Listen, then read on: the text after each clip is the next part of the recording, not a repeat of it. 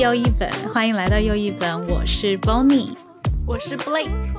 今天呢，我们聊的这个话题其实不太好聊，是关于死亡。嗯嗯，就死亡这个词，在我们的生活里面是一个大家都很想避开的一个词。比如说，看到关于死亡或者是关于四的数字，大家就会觉得不吉利。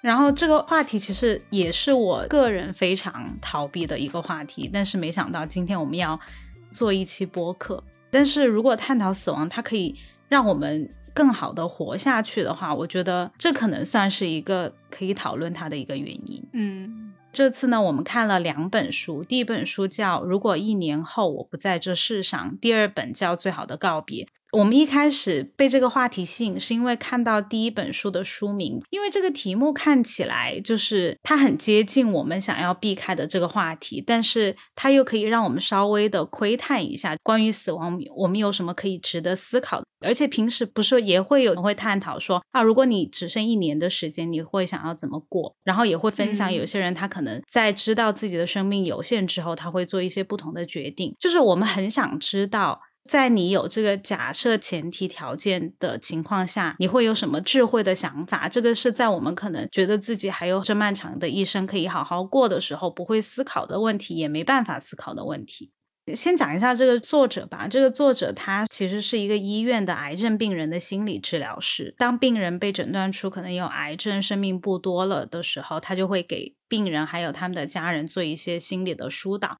然后他就把这些年来工作带给他的一些思考和他的转变，把病人的故事结合在一起，编成了这一本书。我觉得这个立意其实挺好的，可以让我们了解到，就是这样一个群体，在他们知道自己生命变得有限的时候，他们会怎么想。但是读了一半，发现有一点失望，因为他讲的东西很多都是大白话。其实他提出来的问题很好，就有些地方很想他深入探讨下去，想知道他怎么想的，这个给他什么样的启发，但是就会突然就没了。对，就是。我觉得这本书其实最最最吸引我的地方就是这个作者的职业。其实我也不太了解，我觉得好像国内比较少这种对于癌症病人跟癌症病人的家属的一个心理咨询的职业。因为其实在中国，如果真的是被确诊了癌症以后，大家可能想的是啊，怎么办？我要怎么筹集医疗费？在经济上的压力会更大一点。嗯，没有机会去照顾到心理方面的需求。对。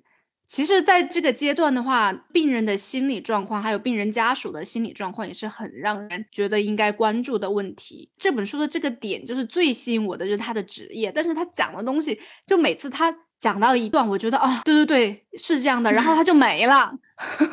对，我想，嗯，怎么回事？对，就比如说他会讲到什么哦，我渐渐能够区分不重要的事情和不能拖延的事情了，然后就想说哦，他这里有什么智慧要分享，然后就没了。对，但是我觉得我看了一半之后，我会对死亡这个词没那么抵触了。就其实一开始看的时候，我还是会觉得啊不舒服，但是看了一半之后，我就觉得嗯，这个话题其实是。可以看下去的，可以探讨下去的。然后我们就找了另外一本书，叫《最好的告别》，它的全名叫《最好的告别：关于衰老与死亡你必须知道的常识》。这本书的评分非常的高，我觉得作者他的背景也很值得介绍一下，因为他不仅仅是一个医学博士，他是先读了哲学、政治、经济学的学位，然后又跑回去哈佛拿了医学博士的学位，所以说他对一些问题的思考就会更深刻，而不仅。仅仅只是把他见到的故事分享给你。所在的波士顿哈佛大学医学院也是一个在美国很厉害的医学院。他还是美国民主党的医改顾问，就奥巴马时期还有之前的医改顾问，最年轻的哦，健康。嗯嗯，我想知道你以前对死亡这个词是一个。什么样的态度？其实你说的，就我小时候第一次知道什么是死亡以后，我就在家里面哭了，我就去找我妈说啊，我们人原来都会死啊，死了还要被烧成一滩灰，然后就 被什么撒进海里之类的。我就想应该是很痛吧，因为我其实对死亡没有什么了解。现在呢？后来呢？哎，我这样说嘛，我是我中间很长一段时间我都经常挂在嘴边，就觉得我不想活了。天呐，我觉得好累啊！为什么？对。我想起来有这么多的烦心事，但是其实我不知道从什么时候开始，我会很害怕坐飞机，因为我很畏惧那种你知道在空中那种未知的高度不停的抖动，只要它一抖，我的手心就会冒汗。嗯，特别是那种长途飞机，我都是一分钟都不能睡，基本上十几个小时，大部分时间都是醒着的，就是警惕的状态。而且，嗯，而且你知道，我有一次坐飞机，就是坐在机长的。后面就我可以看到机长室，然后他中间出来上了很多次厕所，我就非常的紧张。每次出来上厕所，我说他怎么又出来了？他怎么又出来？也不知道是不是一个人。你知道那种穿制服的，看着 差不多，就是他能好好的驾驶飞机，那他不会把我们一起带去一个未知的领域吧？因为你知道，我从小就很排斥，就是我从小就意识到有死亡这个东西的存在。我就会很害怕，我就会告诉自己要屏蔽这个消息，然后只要有死亡这个东西出来，我就觉得不吉利，我要赶紧换台，或者是说我要赶紧把这一页书翻过去，自己在心里面默念，跟我没关系，跟我没关系，我会这样子。而且我记得我小学的时候，因为我最喜欢我爷爷了，但是有一天我放学回来的时候，就我当时正在跟我妹妹玩。我外公就跟我说，爷爷走了，因为我知道我爷爷生病了，但是大家也不知道他什么时候离开嘛。然后他就突然跟我说，我当时很平静，平静到我作为一个小学生，我都把自己吓到。我就在想，我不是最喜欢我爷爷吗？我为什么这么平静？然后我也没有哭。外公也被吓到了，他说：“你这个小孩怎么这样？你不是很喜欢你爷爷吗？怎么都没有很悲伤？”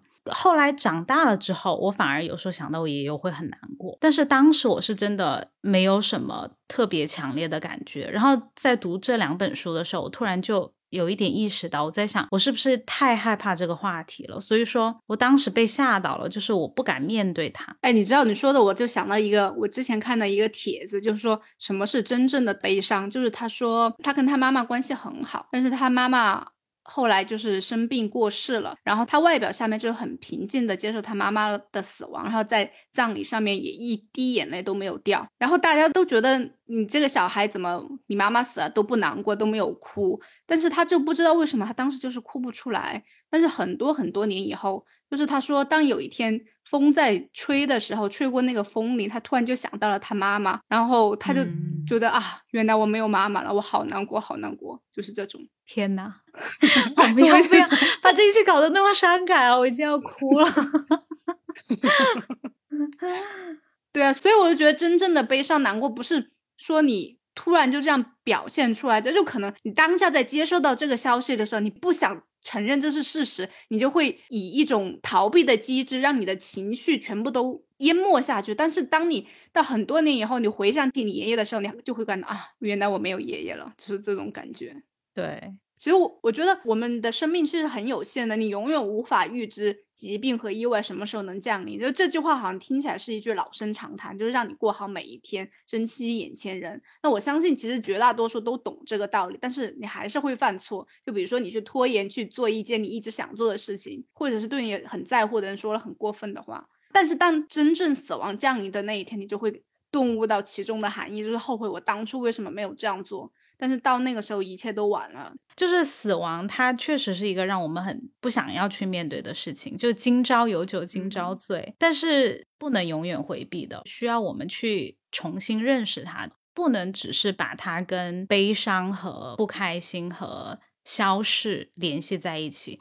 它其实也是自然循环的一部分，它也是生命的一部分，它就是我们每个人的终点。嗯，不能因为害怕它就说我就没有终点了，这个是不现实的事情。这是一方面，而且看完这两本书，它不是说我们看完了我们就不害怕死亡了，对吧？但是我觉得他给了我一个新的视角，因为就像如果一年后我不在这世上的作者，他本来就是一个给癌症病人做心理咨询的。其实，在他刚入行的时候，他也不知道怎么跟那些病人沟通。当病人问他生死的问题，他也不知道应该怎么跟他们聊这个话题，因为他自己也没有想清楚。但是看了那么多病人，他们在面对绝症，在面对最后的日子，他们会做什么样生活的选择？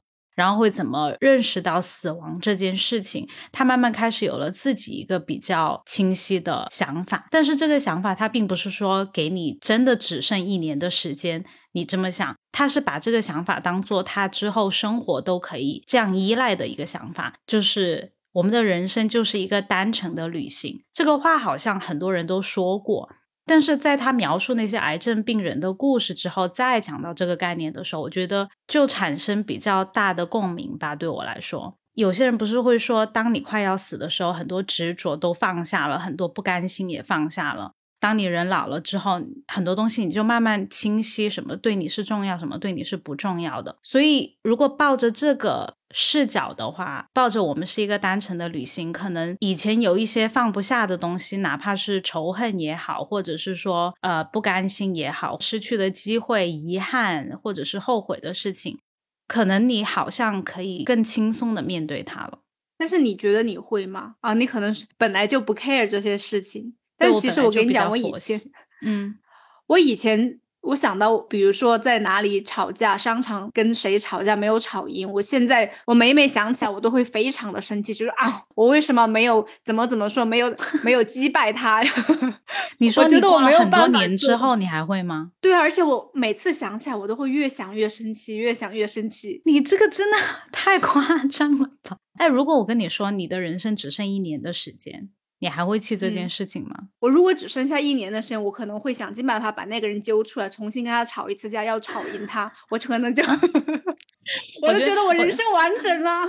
可能这就是你人生 care 的事情，我觉得那你的人生就应该致力于把这个事情做好。但是如果你现在没有到那个时候，我就想花费那么多时间，还要去把它找出来、揪出来，还要去跟他可能谈论一件他根本不记得的事情。你这个点我是真的完全 get 不到，因为你每次跟我讲，我都以为你是在搞笑。我是这样想的，我觉得这样我就觉得啊，我的人生没有遗憾了。我想到那些很气愤的事情。好。我觉得我们需要另外一本书解决这个问题，这两本应该解决不了。对，这两本这是关于人生的遗憾，你人生的一个历程的问题，跟我们这两本书没有任何关系。对，反正我就觉得，我觉得这是他给我的一个 perspective。我觉得我想要用这个想法，就是一个单程的旅程去理解死亡这件事情。这样子的话，我自己也觉得我更可以去面对这两个字，去面对这个话题。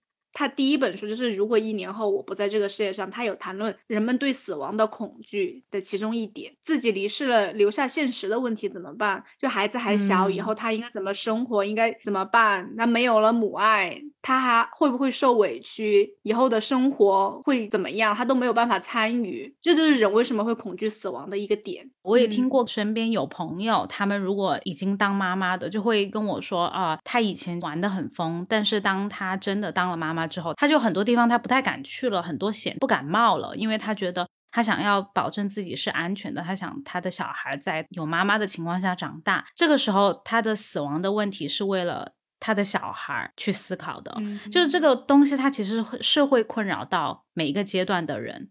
嗯，所以说逃避它好像并没有什么用，还不如看他可不可以跟责任，比如说爱、照顾、关心、安全这些。话题联系在一起，嗯，来帮助我们思考，我们应该怎么去理解死亡这个主题。既然聊到这里的话，我们就要认真聊一下第二本书，因为我觉得第二本书它其实有更多的知识性，很多话题它聊得比较通透、比较彻底，然后也可以引起我们的思考。就是最好的告别这本书，我觉得它给我最好的一点是，它帮我们建立了同理心。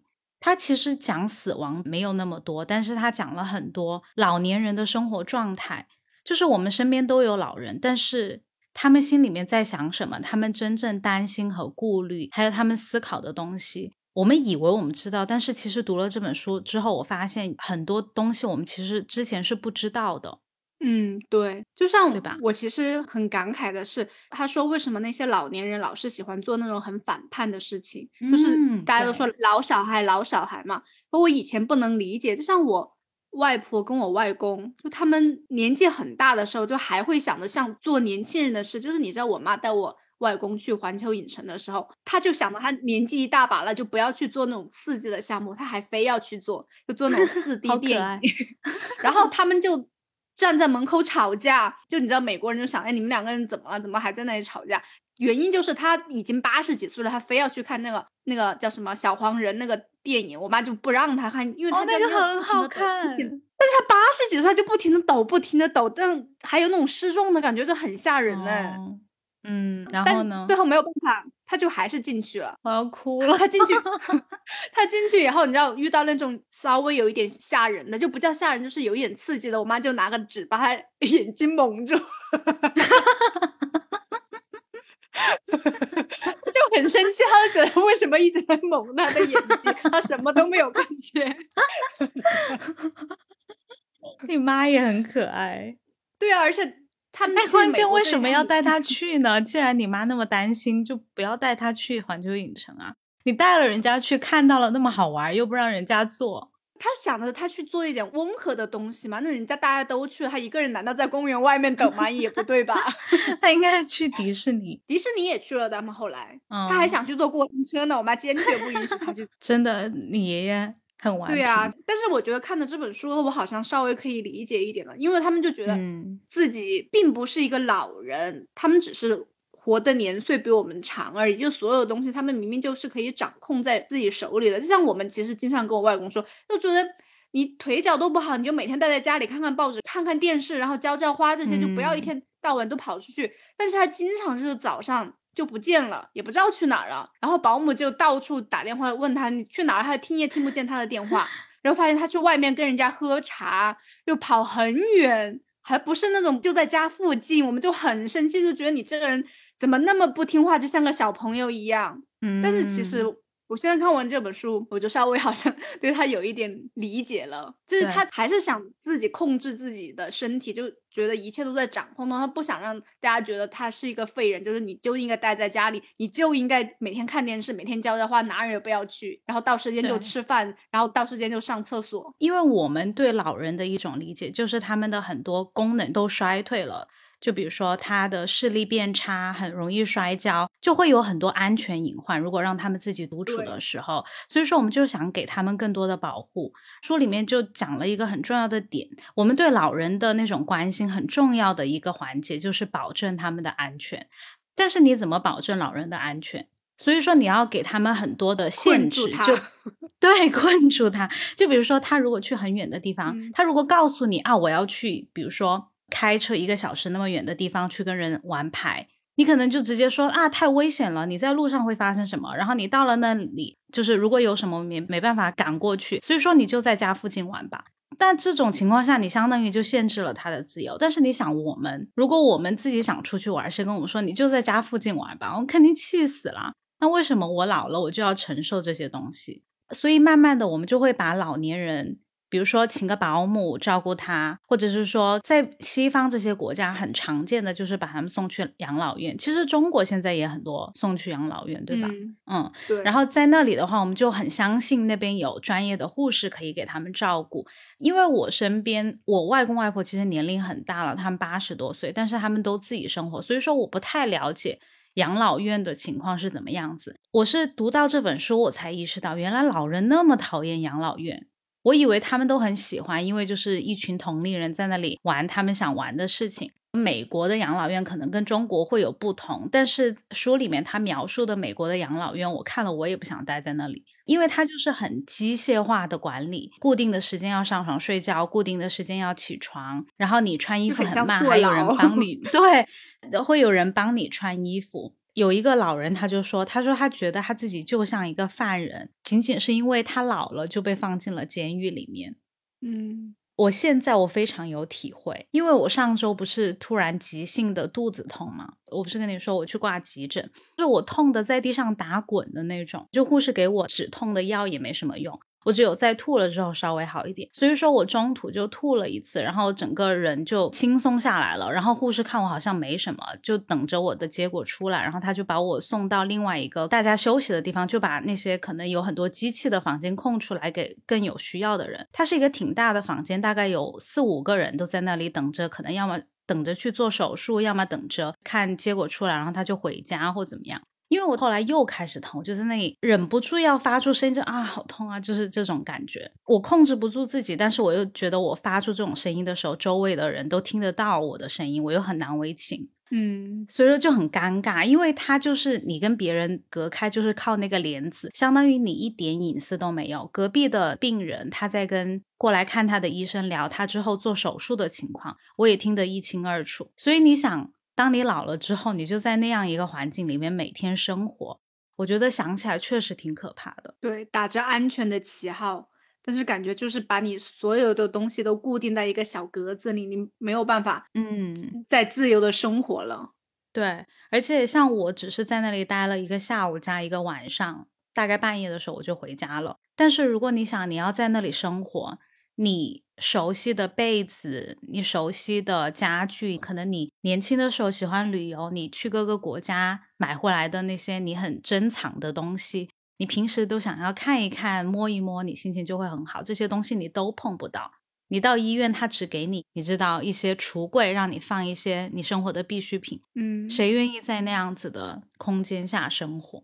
但是这个问题，它并不是说。我们就要顺应老人他们的需求，让他们自己在家里待着，因为这个其实也是有不现实的地方。它里面就举了另外一个老人的例子，叫陆，然后他就是很老了，而且他跟他女儿关系也很好。他女儿在他可能稍微年轻一点的时候就答应过他，绝对不把他送去养老院，所以他女儿非常非常努力的照料他。在他后来就是身体不好的时候，但是你想，他要照顾他的小孩，然后要照顾路，他想要做到最好，但是当他做不到的时候，他还会怪自己，就是他女儿还会怪自己，这给路他自己还有他女儿都很大的心理压力。然后最后他照顾他好像有四年吧，觉得还是需要一些更专业的照顾，因为像老人家一个人在家里，他如果不小心摔倒了。很严重这件事情。对，如果你摔倒了的话，没有人在你身边，其实也是非常危险的。他女儿也不放心，最后他们还是考虑了要不要去养老院。但是养老院的生活，路并不期待，因为他本来就是一个很注重隐私的人。对，主要是他还养了一只中国的沙皮狗，叫北京，他很想叫北京。很多养老院其实不接受宠物的，嗯，但是最后他们就找到了一个很像家的一个养老院，就是在那里的人，他们不把你称作为病人，他们把你称作住户，而且老人最渴望的一个东西在那里实现，就是你有一个可以锁上的门，而不是一个就是敞开的，大家都听得到你的说话、你的呼吸的那么一个空间。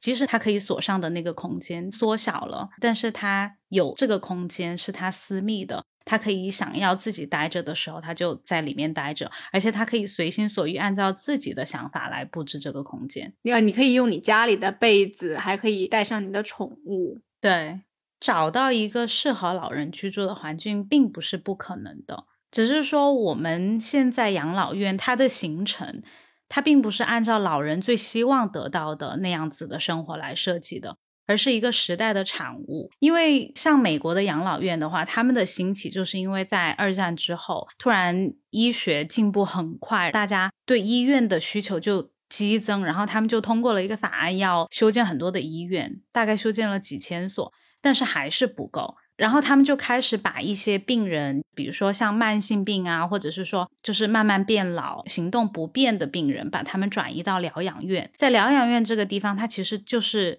很规范化的照顾这些被医院赶走的老人们，在那里的话，他们就为了制式化的管理和为了方便，一系列的设计就不是按照老人的意愿来的，就是按照他们觉得最适合的方式。比如说，老人明明可以自己穿衣服，但是。他们那里的人会帮你穿，为什么呢？是因为老人穿的非常的慢，他为了图个方便，他就帮你穿了。但是在这个过程当中，老人就会觉得我没有老到那个程度，我其实可以自己穿衣服的。可能我们现在觉得好像这不是一个什么大不了的事情，但是当你年纪越来越大，你可以控制的事情越来越少了，慢慢你连你自己的身体都控制不了的时候，别人还来剥夺你可以控制的东西，那个时候你就会很气愤，会很悲伤。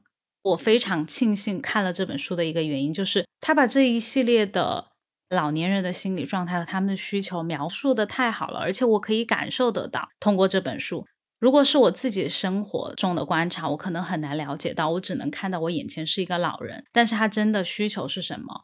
我以为他需要的是安全，需要的是活得更久，但是他可能还需要的是别人的关心和家的感觉，和他可以控制。的一些事情，对的，而且我记得它里面有一对老人，他们还可以出去看电影，还可以去约会，因为在那种普通的老养对，因为在那种普通的养老院是绝对不允许这些活动。我想到你们两个人还要出去，这怎么可能？你们都已经有很多基础病在身上了。就最后他们还是同意让一个护士跟着，跟他们一起去镇上看电影，然后还可以参加 party，还可以约会，继续像年轻人一样的活动。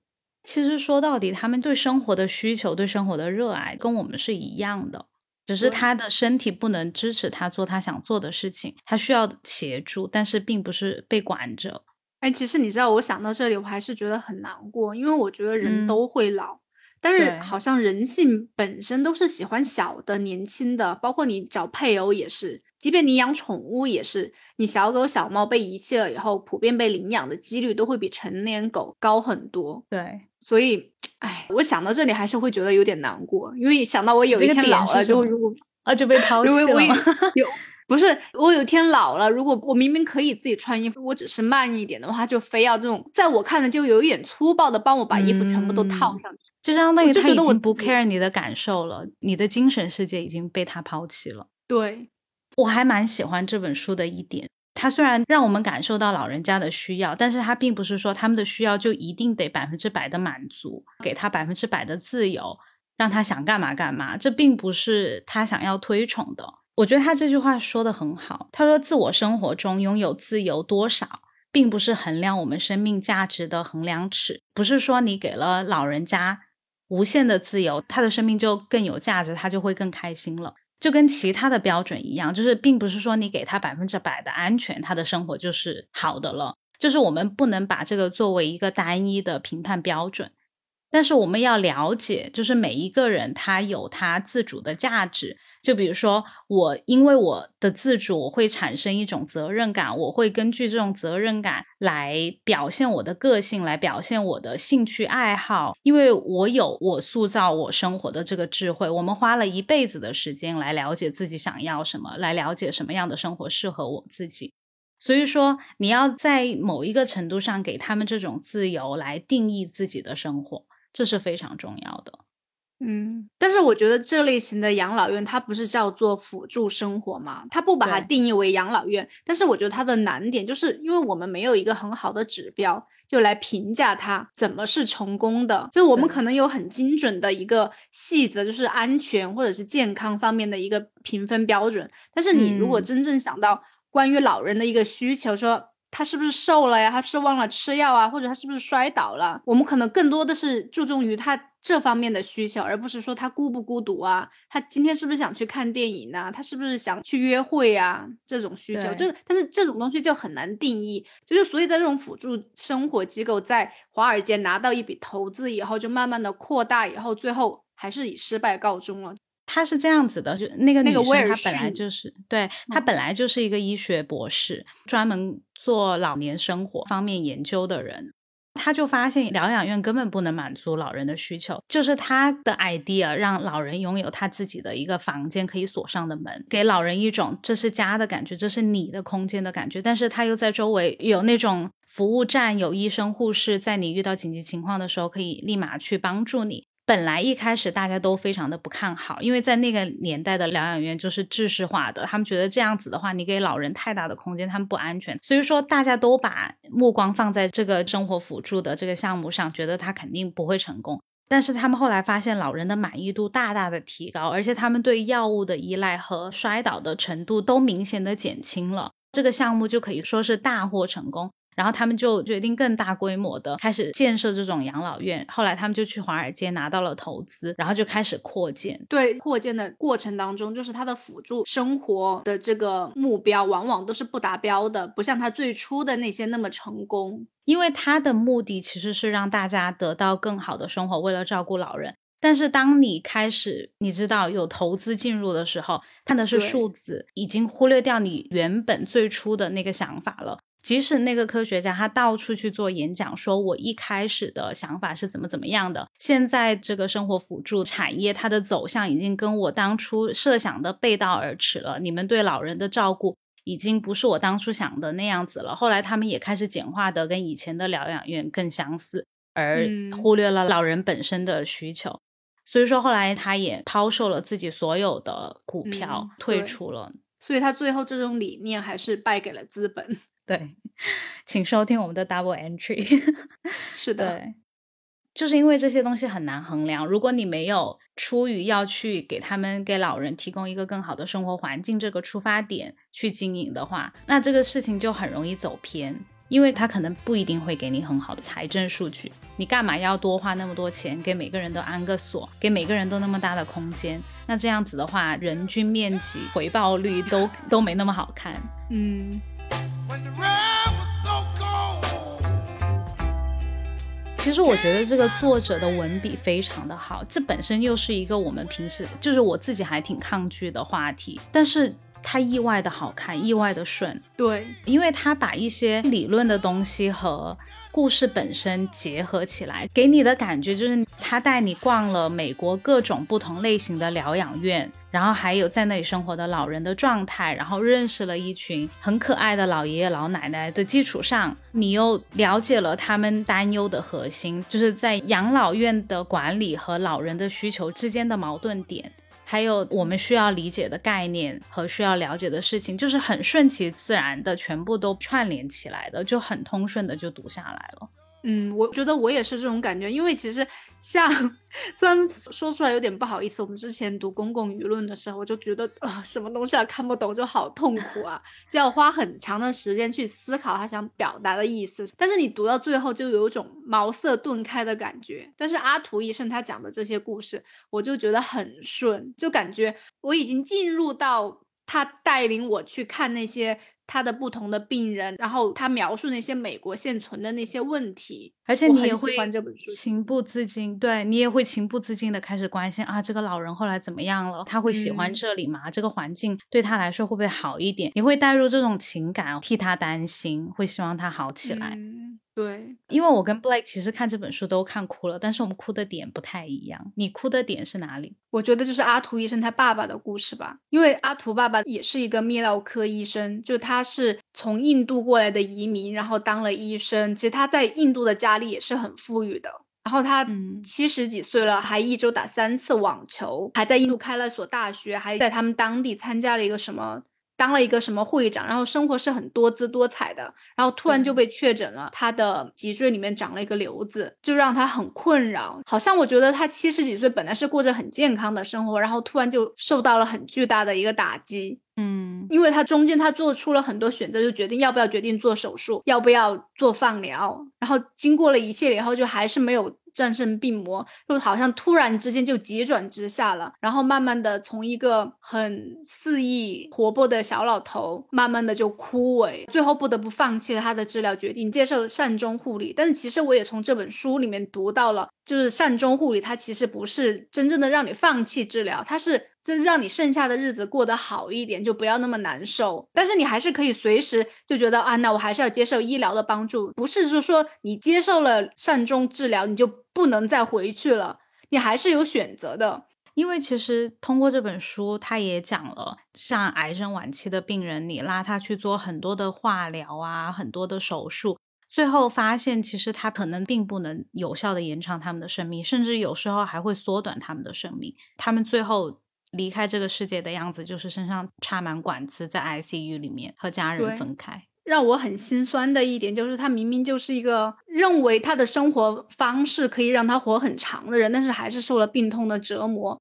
而且又是医生，他本人是医生，他老婆是医生，对他本人也是医生，对他们全家都是医生，到最后还是逃脱不了病魔的折磨。可能他在他的职业生涯里不停的安慰病人，就提出一些方案，想要拯救他们，就最后还是。也逃不过生病，所以你难过的点就是你觉得人生很无常，不管你做好什么样的准备，哪怕你生活作息很健康，这个东西你其实它来的时候都是很突然的。我记得阿图医生最开始他有说，他说人就好像一个很复杂的机器一样，好像平时就运转的很正常，突然有一天它就急转直下，一下就。不行了，就坏掉了，很突然的一件事情。对，我记得他的那个比喻很好，因为他说，像我们平时身边的那些仪器，如果是一个很简单的仪器，它一坏就整个直接就坏掉了，我们可能都很清楚它是怎么坏掉的。但是如果把生命比作一种仪器的话，它是一个非常复杂的仪器，那种很复杂的仪器，机器里面在设计的时候就有备选方案，那备选方案就会跳出来维持一段时间。但是你每一个功能它都有一个备选方案，它可能是慢慢慢慢整个机器开始就没有之前 function 那么好了。但是在它有一天它突然完全不能用的时候，你都不知道原因是什么。它可能并不是一个问题导致的，而是多个问题。就是跟我们身体一样，我们有两个肾，就是我们的胃和肺，哪怕切一点，我们还是可以保持生命的运作。嗯，我们的身体是给我们有赋予的备用的零件的，但是当它出现问题的时候，可能也没办法说立马找准问题把它解决好，我们就好了。而且会很突然的就停止工作了。对，所以这是你很感慨的一点，你觉得跟我们每个人都有关系，就是会想到自己。我觉得我很感慨一点，就是好像人生就是不停的在做选择，好像看似不经意的决定就影响你一辈子。就你看他中间做了那么多次决定，他决定要不要手术，要不要放疗。但如果好像觉得他如果不放疗的话，是不是不会恶化的那么快，可以活得长一点？就或者是。放弃一些东西会不会也会不一样的结局？嗯，因为他在里面其实做了两个比较大的选择。第一个选择就是选择要不要做手术，这是在他才确诊的初期，因为当时有两个医生嘛，他得的这个病还挺罕见的，所以专家也非常的少。然后一个医生就是这个作者他本身工作的啊那个医院的一个医生，另外一个就是另外一家医院的。两个医院的医生，他们对待他爸爸就是作为一个病人的态度非常不一样。因为他爸爸本来也是一个外科外科专家，对他有很多疑问、顾虑、担忧。因为他被通知要做的这个手术，跟他平时做的手术方式啊，这些都完全不一样，所以他有很强烈的不安感，他就有很多的问题。但是在波士顿的这个医生，他没有耐心，他觉得我也是权威，我告诉你了，你就按照我的方法去做，后来就不耐烦的走了。然后另外一个呢，他就是倾听他的爸爸。当然，你有选择权，你可以现在做，他也让他可以选择以后再做。但是这个选择怎么选择，他不是把这个问题丢给你，你自己去想这个情况是怎么样，也不是说我帮你决定了，而是他跟他爸爸非常好的沟通，问他你生活是怎么样子，你现在生活最 care 的是什么，你。的优先次序是什么？你想要先完成什么？更在乎你现在的健康，要赶紧处理掉这个瘤子，它让你很担心，还是说你有很多你想要做的事情，你想把这些事情都解决好了，你再来面对这个肿瘤？因为它目前还没有长得特别快。然后在他沟通完之后，他了解了他爸爸的想法之后，给他提出了一个更适合他的方案。所以说他爸爸才有这个自由去先完成他想做的事情。等四年之后，他的这个肿瘤开始慢慢的已经影响到他的生活，才决定 OK，我来做这个手术。所以作为医生，他其实在病人怎么做选择的问题上起了非常关键的作用，这里就可以体现出来。然后第二个选择就是在他后来决定，因为他本来是做完手术之后情况，哎，情况好像没有恶化，但是接管他的就是另外的肿瘤科医生，那个医生就没有之前的那个医生那么好。他没有办法去倾听他，只是说你应该去做化疗，你应该怎么样？因为对于医生来说，他要告诉你他给你推荐的疗效的副作用，他也很难说出口。所以说，有时候做的决定基于医生给你的选择做的决定，也不一定是更适合你的。然后他爸爸当时做完手术之后，他就在决定是要么留在美国继续接受放疗，把肿瘤抑制住。或者是说他去完成他想做的事情，就是回到印度去看他自己创办起来的学校，还有他的基金会，因为他在印度也是很有声望的。他可能也知道活下来的时间也是有限的，他想去做他想做的事情，但是他们就做了一个错误的选择，算是错误吗？其实也不知道，不知道做了，嗯，对，因为你只做了这一种选择，另外一种选择好不好你也说不清楚。但是至少那一种选择是他爸爸要的。为什么在书里面，这个作者觉得对他来说是一个错误的选择？因为他爸爸没有机会再回到印度，在他离开之前，而且他的放疗也很失败，因为那个医生他跟你讲了很多很乐观的东西，但是可能存在的风险，因为他说的还不够直接。嗯，因为他说的是你，他就是会缩小啊，但是没想到那一个肿瘤反而还变大了，压迫了他的很多神经，导致他不能走路了。因为他其实做了手术以后，他身体恢复了一段时间，就是他还可以开车，又可以打网球了，就比较乐观了，已经变得觉得啊，那好，那我继续接受治疗，可能他会变得更好起来。对，所以他最后就没有办法完成他的心愿。但是对于作者来说，更好的治疗是，如果那个肿瘤医生。跟他沟通了之后，然后评估这个放疗的效果可能不一定达到预期，他有失败率的话，他爸爸可能有机会选择，那我不要放疗，我宁愿先去做我想做的事情。但是他爸爸失去了这个选择的机会。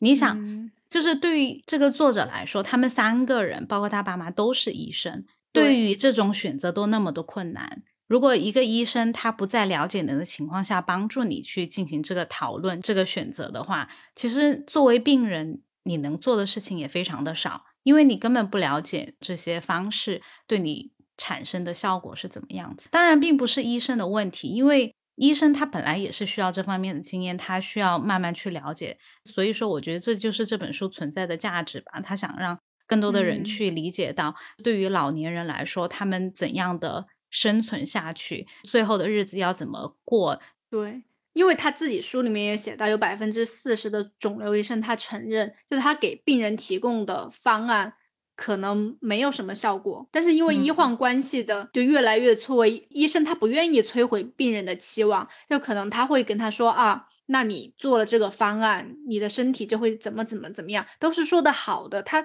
很大的副作用他自己可能不清楚，也有可能。他不想破灭病人的期望，而且你怎么知道这个医学奇迹不会发生呢？对吧？有时候医生其实他觉得你不适合做这个治疗，但是病患很想要做，你也不可能告诉人家你不要做这个，对你真的不起作用。但是他就是想做，那你能怎么办呢？对呀，因为他们其实都希望活下来，他们可能会啊问医生成功率是多少啊，成功后的结果是什么。通常病人和病人的家属都会美化这个结果，就觉得啊，那我会不会成为医学奇迹？我就是少部分的那一部分人。嗯，所以里面就很多各种问题交织在一起。嗯，最后他讲了一个很重要的点，就是怎么跟病患去沟通。你要从病人那里得到什么样的信息？比如说，你要知道他如果他要维持生存的话，他可以接受怎样的身体条件？比如说，有些人他说：“我如果不能走路的话，我宁愿死。”那在这种情况下，你可能就知道，哦，可以自由的活动对他来说是很重要的。如果没有这些的话，宁愿离开这个世界。但是对于有些人来说，他觉得只要可以看到我的家人，可以继续陪伴在他身边，哪怕我不能动。哪怕我瘫痪了，哪怕我需要坐轮椅，我都可以接受。那可能医生就可以进行更积极的治疗。每个人他对自己可以承受的痛苦是不一样的，他的要求是不一样的。那怎么跟他们沟通？比如说，你就要问他，你可以承受怎样的痛苦，而不是一味的为了创造医学奇迹而给他插更多的管子，让他活得更长。有些人他可能那个时候他已经觉得活着对他来说是一件很痛苦的事情了。对，哎。我觉得这个就要说到他书里面说的一个那个点了，就是一个国家的医疗发展经历三个阶段，就是第一阶段，国家就是很极其贫穷的时候，他得不到专业的医疗救治，就大多数人都是在家中亡故的。第二阶段就是随着国家的经济发展，人民的收入就开始变高。要更多的资源，就使医疗就得以广泛的提供，所以在生命结束的时候，他们往往是在医院去世的，而不是在家里终了。然后第三个阶段就是国家的收入攀升到最高水平，就像一些发达国家，即使罹患的疾病，人们也可以有能力关心生命的质量，然后居家离世的比例又增加了。但是我觉得像中国现在的话，就是处于第二阶段，就一般送患病的病人来到医院以后，就如果。经济上稍微能负担一点，就不管是本身经济条件还可以，或者是那种卖车卖房砸锅卖铁的情况，那家属大多数还是希望能全力救治的。嗯，但是他们的期望和医生实施的一切的救治以后，就结果很多时候都是不对等的。家属希望的是病人能够恢复健康，就像以前一样能跑能跳，但是医生实施的一系列操作。只是能够尽量的延续他的生命而已，但是这个延续他的生命，他有没有质量是不能保证的，就可能他就一直这样躺在床上，插满了管子。对，我觉得这其实主要是要看病人怎么选。但有的病人没得选呢，他就是已经没有意识了，家人就是想要救他，他想着觉得人活着就是一种一种念想，但是其实病人是非常痛苦的，在这个时候。嗯，就虽然他活着，但是他并没有尊严的活，就是全身插满的管子，就可能翻身都需要别人帮助。嗯，我就在思考要不要分享一个我外婆的故事。其实很想讲，其实我外婆人生的最后两年就是在 ICU 里面度过的，就是她基本上就是插满了管子，就是她没有任何意识了。但是我们家里人都觉得，可能也是跟普通很多普罗大众的家庭一样，就觉得就是应该全力救治她，不管她的生活质量怎么样。就好像人活着就是有一个念想，但是我每次进去看她的时候，因为你知道 ICU 里面每天就只能进去半个小时，她真的哎，他已经没有意识了。就是我的，我看到他的感受是，就人都要走到生命的尽头了，还要经历这些，因为他是脑梗，他不能自主呼吸，就要插一个那个氧气管在鼻子里面，然后还有一个鼻饲管，因为他还要营养，因为他不能吃东西，要输营养在你的胃里面。然后还要吸痰，那个吸痰那个管子它是有一个钮，然后按一下，他整个人就会这样弹起来。唉，我就觉得为什么要受这种痛苦？嗯，太痛苦了。我都觉得，因为他虽然没有意识，但是他的眼睛有时候还会睁开，就是他的下意识睁开的时候，我就看到一个那种很灰败的眼睛，就完全没有神。嗯嗯，那但是你说，如果让我们家人说，那我们不治了。如果拔掉他的氧气管，他可能十分钟就没了。但是没有人能够做这种决定，就好像觉得，嗯，怎么就好像是在杀害他一样。对呀，所以你说这种应该怎么沟通？而且我跟你讲，在 ICU 里面的病人，我都觉得很可怕，因为我每次看完他以后，他是住在一个单独的病房的，然后外面还有个稍微大一点的病房，就是里面躺了可能。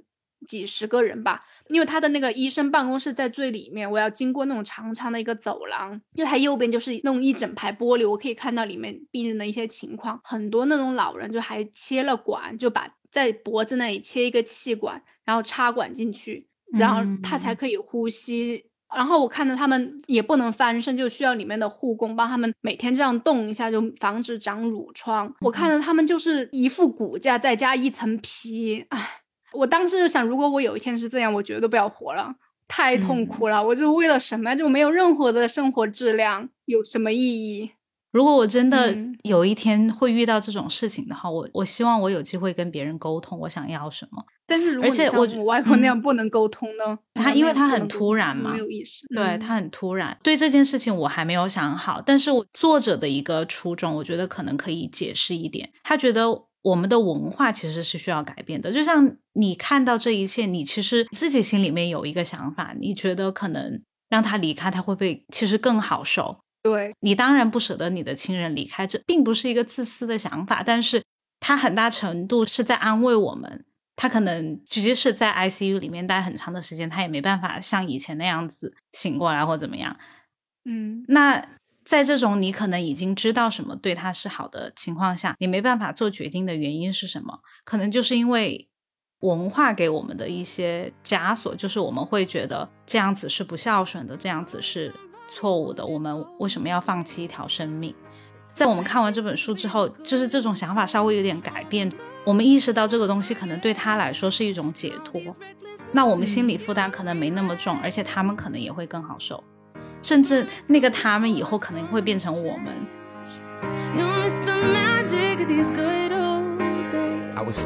关心老人为什么那么重要？是因为一方面，这个社会本来就是由小孩、年轻人、中年人、老人组成的，它本来就是我们社会的一部分，它需要被探讨，它是这个社会机制运作的一个重要的组成部分。那这是我们的责任，要去了解他们的生存状态。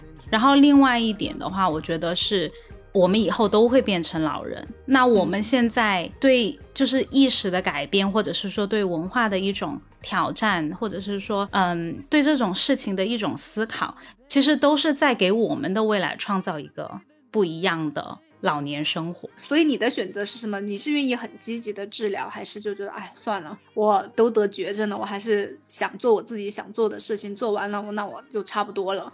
我觉得我首先要找一个好的医生，他愿意跟我沟通，他愿意帮助我理解这件事情，他愿意了解我的想法。因为我肯定不愿意很早的时候就放弃治疗。如果有机会可以，比如说活个十年、二十年的话，那我肯定是想要去争取这种机会的。但是他给我治疗的方案是不是可以帮我达成这一个愿望，我没办法自己判断，我需要他来帮我判断。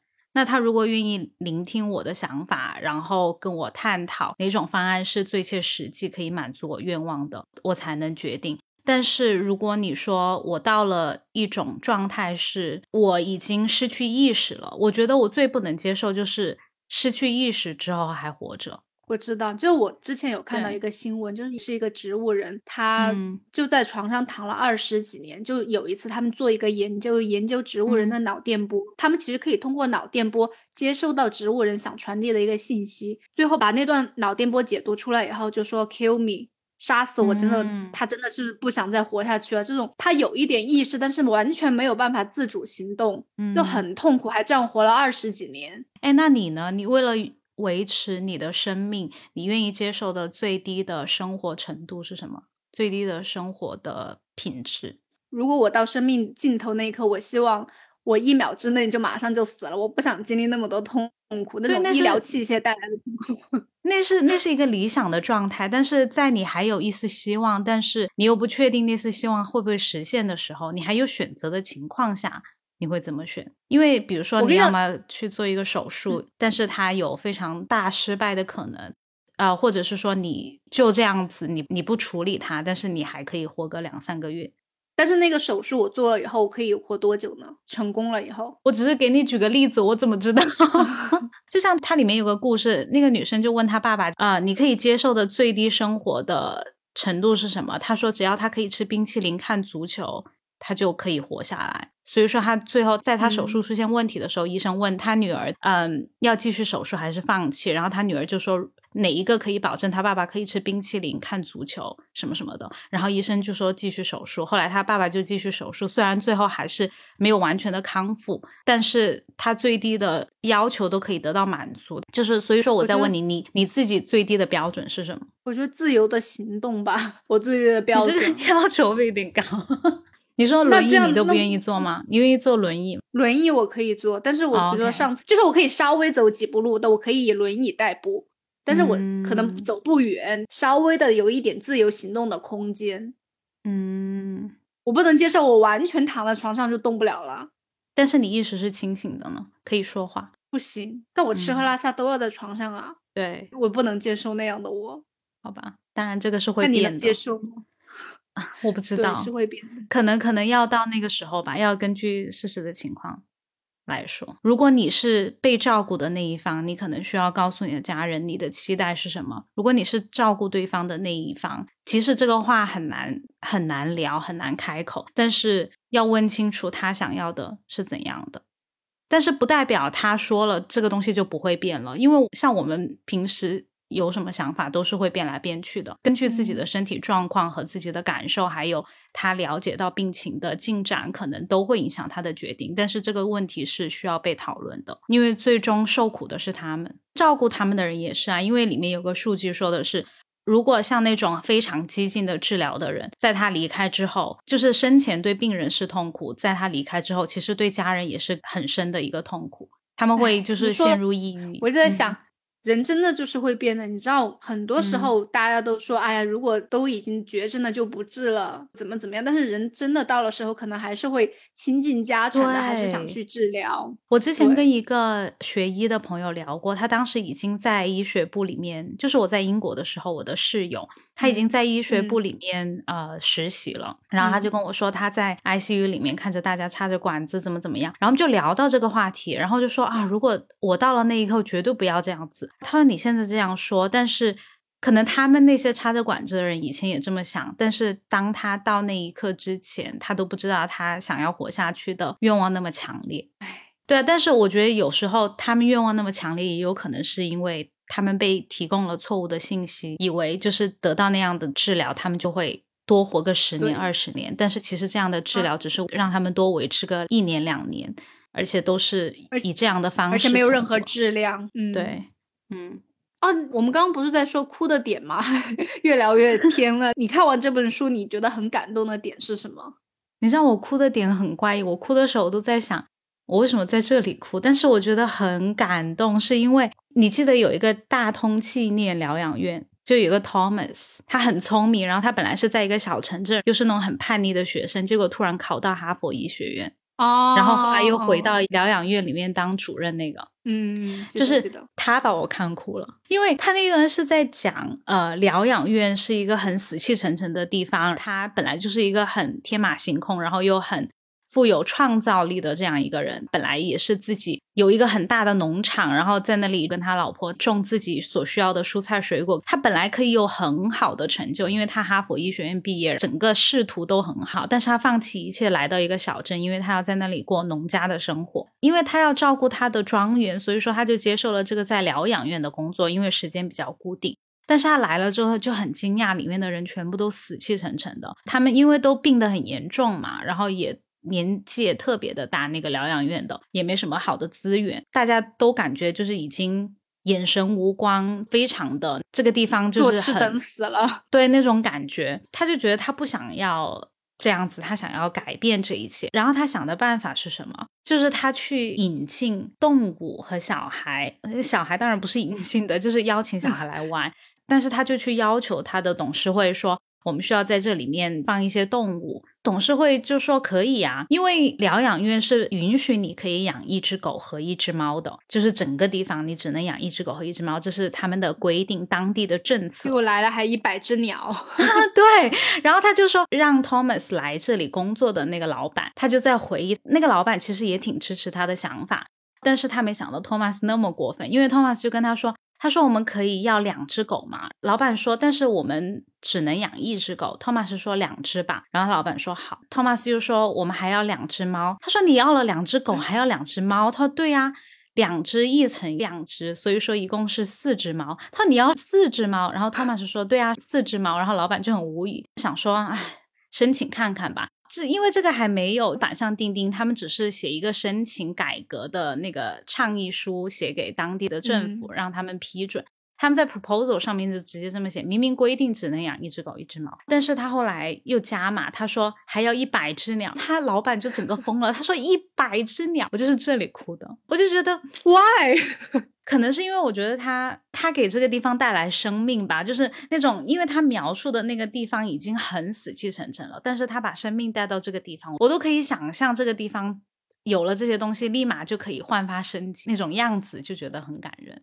而且我觉得他的那种执着的样子，哎，但是他很搞笑的是，那一百只鸟来了以后，大家第一天都疯了，因为 没有地方放它们，因为他没有他买的鸟笼还没有到。对，那个送鸟的人就直接把一整车的鸟放到他们楼下的一个储藏室里面，所以那一百只鸟就在那个房间里面飞。最后鸟笼来的时候，他们就一个一个去把他们抓进鸟笼里面。那些老年人本来就是已经很不开心的在那里待着，然后看到他们在那里抓鸟的样子都笑疯了。就是我在看第二本书的时候，对我在看第二本书的时候，我其实就会想到第一本书。会想到他那个人生就是一个单程旅程这个点，其实我们有时候觉得啊，你做这件事情很荒唐啊，但是你再去做这些尝试的时候，你哪怕做起来很滑稽，好像是一个很失败的一个安排，但是其实他也给别人带来了快乐。这种经历，大家共享的这个经历其实是很宝贵的，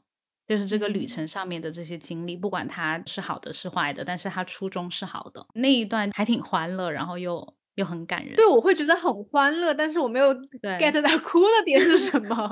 对我也觉得哭的点很奇怪，因为因为这一段他也是在讲嘛，他就说老年人他们其实需要，就有时候我们觉得我们把他照顾得很好，他们就好了，但是其实他们也需要去照顾别人的那种感觉，嗯，他们也需要感觉自己是被需要的，其实就跟我们一样啊，我们现在需要被需要，我们老了也需要被需要，对。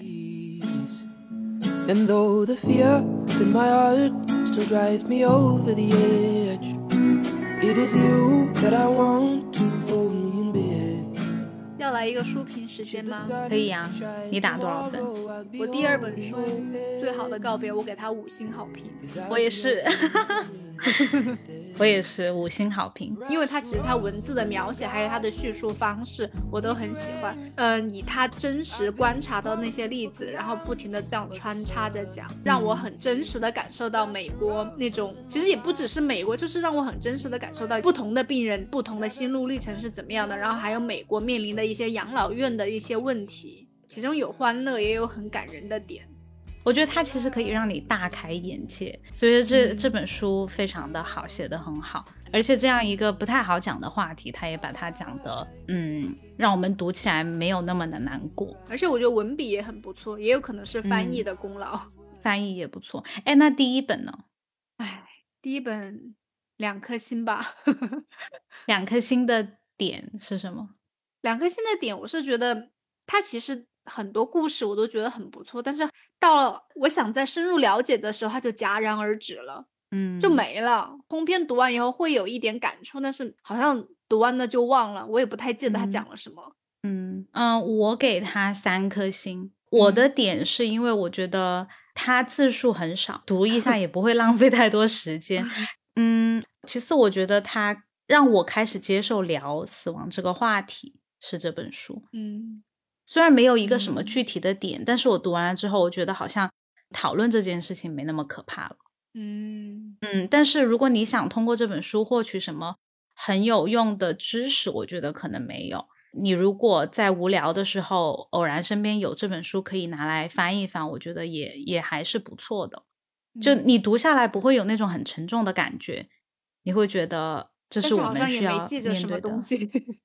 对，就记住那一句话。人生是一个单程的旅程，而且还有一点，他说的是，其实我们生活在这个世界上，我们存活到现在，我们活到现在就是一个很幸运的事情，因为我们生命里面可以发生太多的偶然事件了，所以我们只要活着就应该觉得很庆幸、很感恩。因为我想到，我其实以前经常做一些事情，我觉得还是挺把我自己置身于危险当中。对，现在想起来，比如说跟陌生人搭讪，要去搭人家车，差点失去了一个肾。真对，嗯，而且我觉得读这本书并不是说我们就知道怎么更好的活下去了，因为其实很多人他其实即使得了癌症，他可能都没有办法突然明白生命的意义是什么，他可能到死他都没有想清楚。但是这是给我们一个窗口，可以帮助我们了解老年人和他们正在经历这一切的人。